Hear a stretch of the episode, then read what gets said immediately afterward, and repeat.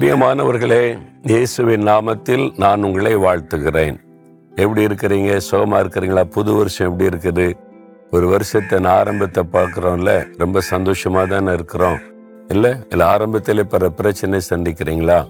அதெல்லாம் கண்டு பயப்படாதங்க. வாக்குத்தை தாண்டு தந்திருக்கிறால தினம் அதை சொல்லி தேவனை துதிங்க.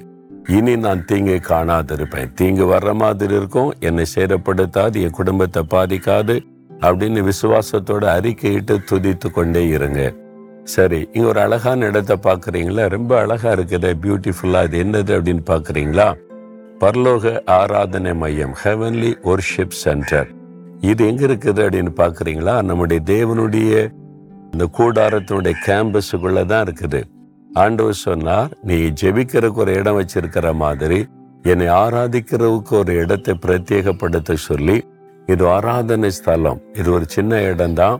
இதுக்குள்ள அஞ்சு பேர் பத்து பேர் இருபது பேர் எத்தனை பேர்னாலும் வந்து ஒன்லி ஒர்ஷிப் பண்ணணும். இங்கே வந்து ஜோம் பண்ணக்கூடாது கைத்தட்டக்கூடாது சத்தம் போடக்கூடாது. தேவன் அப்படியே ஆராதிக்கணும். பரலோகத்திலே தேவதூதர்கள் பரிசுத்தர் பரிசுத்தர் பரிசுத்தர் அதை ஆராதிக்கிறாங்கல்ல அதே மாதிரி. இங்கே வந்து அவங்களே வந்து ஆராதித்து கொள்ளலாம். நீங்கள் கூட குடும்பமாக வந்து ஆராதிக்கலாம். குழுவாக வந்து ஆராதிச்சுட்டு போகலாம் அப்படி அரை மணி நேரம் ஒரு மணி நேரம் பலர் வந்து ஆராதிச்சுக்கிட்டே இருப்பாங்க. ஆராதனை இருக்கிற இடத்துல தேவனுடைய பிரசன்னம் இருக்கும். அதனால தான் அவங்க வீட்டில் தேவனை துதிங்க பாடுங்க ஆராதிங்கன்னு சொல்றதுக்கு காரணம். சரி இந்த நாளுக்கு ஆண்டவர் என்ன சொல்றாரு? இறைமையா முப்பத்தி ஓராதிகாரம் முப்பத்தி நான்காம் வசனத்துல நான் அவர்கள் அக்கிரமங்களை மன்னித்து அவர்கள் பாவங்களை இனி நினையாதிருப்பேன். இனி பாவத்தை நான் நினைக்க மாட்டேன். அவங்களுடைய அக்கிரமத்தை எல்லாம் மன்னிப்பேன். உங்களை பார்த்தா சொல்றாரு. உங்களுடைய உள்ளத்துக்குள்ள ஒரு எண்ணம் இருக்குல்ல ஆண்டவர் தீங்க காண மாட்டாயின்னு சொல்லி இருக்கிறாரு ஆனால் ஏன்ட்ட இந்த பாவம்லாம் இருக்குது. நான் இதெல்லாம் செய்துட்டேனே தப்பு பண்ணிட்டேனே. அதனால என் வாழ்க்கையில பாதிப்பு வருமோ அப்படின்னு சொல்லி நீங்க நினைக்கலாம். சிலர் அறியாமையினால சிலர் அறிந்து சிலர் விட முடியாததுனால சில தவறுகள் பாவங்கள் தப்புன்னு தெரிஞ்சு செஞ்சு இனி என்ன செய்யற அதனால எனக்கு தீங்கு வருமோ அப்படின்னு நினைக்கிறீங்களா? ஆண்டவர் என்ன வாக்கு கொடுக்கிறாரு? நான் உங்களை அக்கிரமங்களை மன்னித்து நான் மன்னிக்கிற ஆண்டவர் என்று சொல்லுகிறார். நீங்க உணரும் போது ஐயோ நான் தப்பு பண்ணிட்டேனே ஆண்டவரை துக்கப்படுத்திட்டேனே இந்த பாவத்துக்கு இடம் கொடுத்துட்டேனே என்னை உணர்ந்து என்னை மன்னிச்சிருங்க ஆண்டவரே நீ கேட்கும் போது அவர் உடனே மன்னிக்கிறார். மன்னித்து அந்த பாவத்தை இனி நினையாதிருப்ப இனி நினைக்க மாட்டாராம். அதை பற்றி நினைக்க மாட்டாராம் அப்படின்னா என்ன அர்த்தம்? இனி தீங்கு நான் அனுமதிக்க மாட்டேன். உன் வாழ்க்கையில தீங்கு வர நான் விட மாட்டேன்.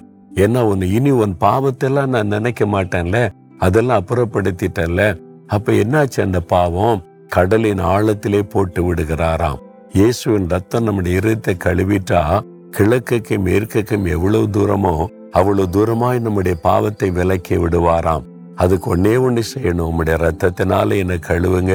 என் பாவத்தை மன்னிச்சிருங்க. இனி பாவம் செய்யாதபடி காத்து கொள்ளுங்க நீ ஒப்பு கொடுத்தால் போதும். இந்த வருஷம் முழுவதிலும் ஒரு பரிசுத்தமான வாழ்க்கை ஆண்டவரோடு நடக்கிற ஒரு வாழ்க்கை ஆசிர்வாதமான ஒரு வாழ்க்கை இனி பாவம் செய்யாத ஒரு வாழ்க்கை இனி தீங்கை காணாத ஒரு வாழ்க்கையே உங்களுக்கு தருவார். விருப்பம் அவங்களுக்கு இருதயத்துல கை வைங்க.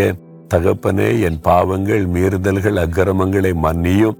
இனி என் பாவத்தை நினைக்க மாட்டேன்னு சொல்லிட்டீங்க. உங்க ரத்தத்தினால கழுவிட்டீங்க ஸ்தோத்திரம். இனி தீங்கை காணாதிருப்பாய்ன்னு சொன்னீங்க. எந்த தீங்கும் என்னையும் என் குடும்பத்தையும் அணுகாதபடி வேலையடைத்து காத்து கொள்ளுங்க இந்த நாள்ல எந்த தீங்கை நான் காணக்கூடாது. தீங்குக்கு விலக்கி என்னை காத்து கொள்ளுங்க இயேசு கிறிஸ்துவின் நாமத்தில் ஆமேன் ஆமேன்.